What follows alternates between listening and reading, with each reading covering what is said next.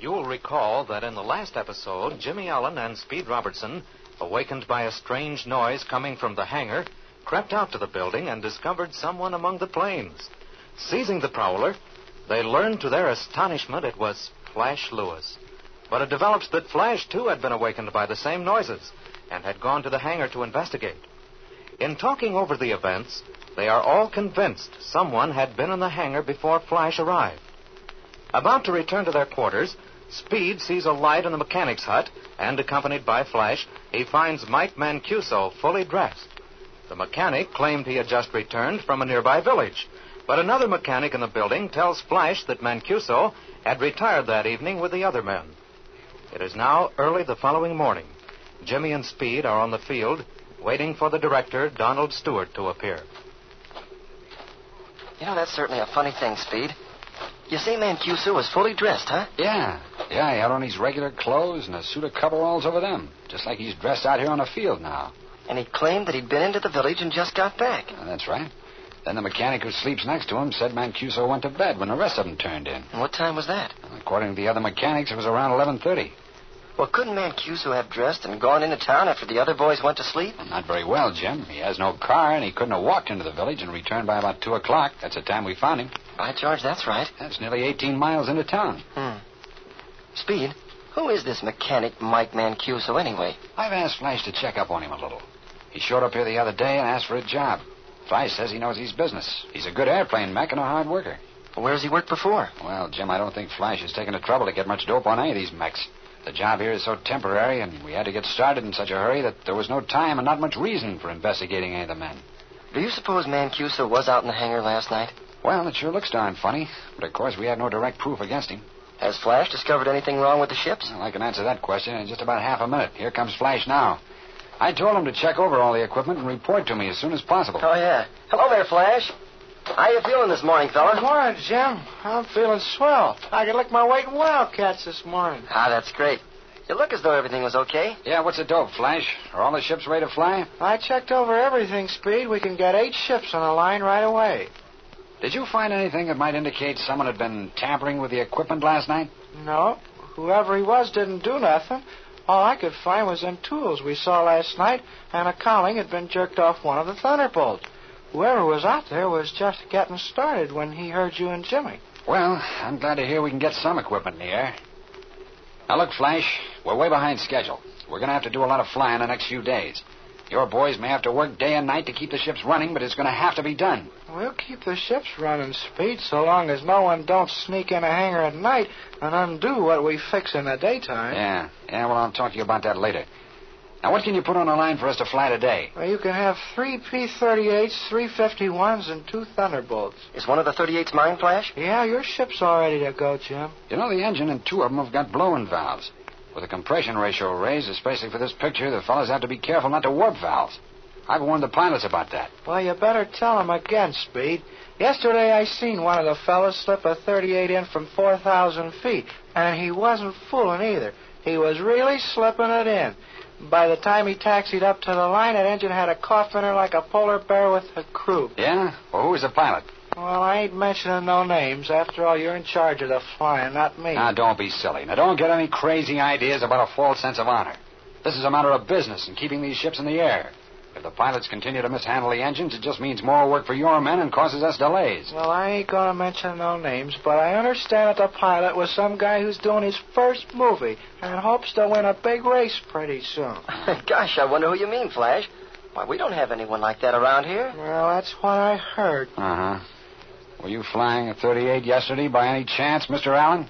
Well, come to think of it, Captain Robertson, I do recall spending a little time in a lightning yesterday. Now, listen here, you young scamp. If I catch you side slipping a P 38 from 4,000 feet again, I'll. I'll put sand in your breakfast food. Okay, Speed. I really didn't mean to. I, I just forgot, that's all. Well, the next pilot that does it is fined five days' pay. And I'm going to put that up on the bulletin board, too. Hey, here comes your old pal Stewart, the director, Speed. Oh, yeah. Well, thank heavens we can do some flying today. Flash, will you go and call the pilots together while Jimmy and I find out from Stewart what the schedule is for today? Tell the boys to come over here and then start getting your ships out on the line. Right. I'll have them over here in a few minutes. Uh, good morning, Mr. Stewart. Morning, boys. Morning. Ready to go. And you? Uh, just fine. Ready to go to work. What's the job today? Well, looks like we'll have a fine day for flying, Robertson. I'd like to run three sequences. Two of them require mass flying, the third's a crash scene. Oh, a crash, huh? What do you mean, a crash on the ground? That's right. A very thrilling scene. We want it true to life. Well, a formation shot shouldn't be hard to do, but this crash scene's going to take a little planning and some work. We better do it first. You mean a ship is actually going to be crashed? Right. There'll be no faking or trick photography in this scene. The airplane comes in, smashes right into a hunt, and splinters fly everywhere. Should be quite a shot. Boy, it sure sounds like it. Well, give us a dope, Mr. Stewart, and I'll figure out who's to do the crash and how it'll be done. Okay, now here's the story. A pal of the hero, another young American lieutenant, is attacked by a flight of MEs while returning from a mission. He puts up a brilliant fight, but the Messerschmitts are too much for him. Well, that'd certainly be true to life. There's no doubt about it. Trying to get away, the young officer hits the deck with the Germans right on top of him. But he's so preoccupied with watching the enemy that he doesn't see a small thatched peasant hut directly in his path and crashes into it. Boy. Now, does that uh, end the scene? Oh, no. Here's the dramatic climax. The airplane is carrying bombs, and as the ship crashes, the force of the impact explodes the bombs, and the whole blamed mess goes up in the air. Hut, airplane, and men. Of course, you know all we want you to do is to crash. We'll take a shot on the ground later of the explosion. Yes. Well, I, I presume that thatched hut that the carpenters have been building at the far corner of the field is the building we're to use in this scene. That's correct. I'll have three cameramen ready to catch it. Well, it's going to be a tough job, but we'll do it. That's fine.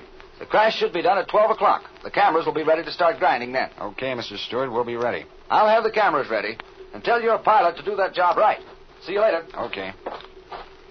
Gee, Speed, what do you think about this crash business? It's a ticklish proposition, Jim, but it has to be done. It's possible to bring the 38 in, make a very realistic crash without hurting the pilot. But if the pilot doesn't know his stuff, he can get pretty badly bunged up. Yeah. What pilot are you going to have do the crash? I don't know yet, Jim. Now, here comes the gang now. I'll have a talk with them. Well, now, look here. I- I'll do it, Speed. I'll bet I can crash that baby and not get a scratch. Well, wait a minute, Jim. We'll see. Morning, boys. Morning, Speed. Come around here, will you? We have an important mission this morning, and I want to discuss it with you. Now, look, fellas.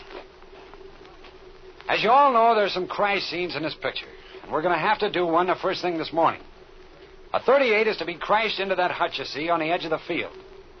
The ship will have both pilot and observer. Now, we have a special job for this. It's an old, worn out crate, and everything has been removed from the cockpit. Everything, that is, except what is absolutely necessary for flying. The cockpit is reinforced in accordance with the latest aviation engineering science and is heavily padded to absorb the shock. Both pilot and observer will wear special crash suits designed for this kind of work. Now, in spite of all these precautions, however, it's a ticklish job. I'll make that a bit stronger. It's a dangerous job. Unless that ship is brought in properly, there's a chance of both pilot and observer coming out with some broken bones. Now, I'm not going to ask any one pilot or observer to do this job. I'll call for volunteers, just as we used to do during the war when we had a particularly rough trip. I prefer to have a pilot who has had some experience in this work if possible. All right, I'll call for volunteers. All pilots willing to take this job, raise your right hand. Hmm. Not many of you anxious to take it on, I see. Two men, huh? Jimmy Allen and Nails Ballou. I can do the job, Robertson. Give you any kind of crash you want. I've done those crashes before. I'll take the job on one condition Well, I think you can handle it all right, Ballou, but what's the condition? That I have the privilege of selecting my own observer. I want a man to ride with me that I can depend upon. Ah, you want to select your own passenger, huh? Well, boys, as a matter of fact, if the crash is done properly, there's much less danger to the passenger than to the pilot. Due to the fact that he has no controls to worry about, he can be more heavily padded. Then, of course, he'll be surrounded by padding. Well, what do you say, Robertson? Okay, Ballou, that's fair enough. Pick your man and be ready to shoot the scene at noon. Okay, I'll give you a real crash. Well, who's your man? I'll pick Harry Phelps. Oh, you want Harry Phelps, huh? Did I understand you correctly, Ballou? You want me to go along with you when you crash the ship? That's right, Harry. You're the best man I can think of. I can depend upon you not to do anything foolish. Well, I. Look here now, Ballou. Th- This isn't fair. I, I won't have it. I won't fly with you. I'll do anything in the world, but I won't fly with you. You can you can get someone else. Oh, you won't fly with me, eh? What's the matter? You yellow? No, sir, that's not it. I I'm not yellow. I'm not afraid to fly, but this is different. It's, it's just that I, I, I just can't explain it. Now, but you now, see- wait a minute, wait a minute. There's a job to be done, and I don't want to question the personalities that enter into it at all. It's too dangerous a mission to have any question about. I'll do it myself. Let me go with you, Speed. I'll ride with you. Wait a minute, Robertson. You asked for volunteers, and I didn't hesitate. Nothing doing, Ballou. I'll handle it myself. Well, Speed, that's different. I'll ride with you. I'll show these boys I'm not afraid to fly. But I just wouldn't. if- All right, Harry. Fair enough. You and I'll do the crash. Listen here, Phelps.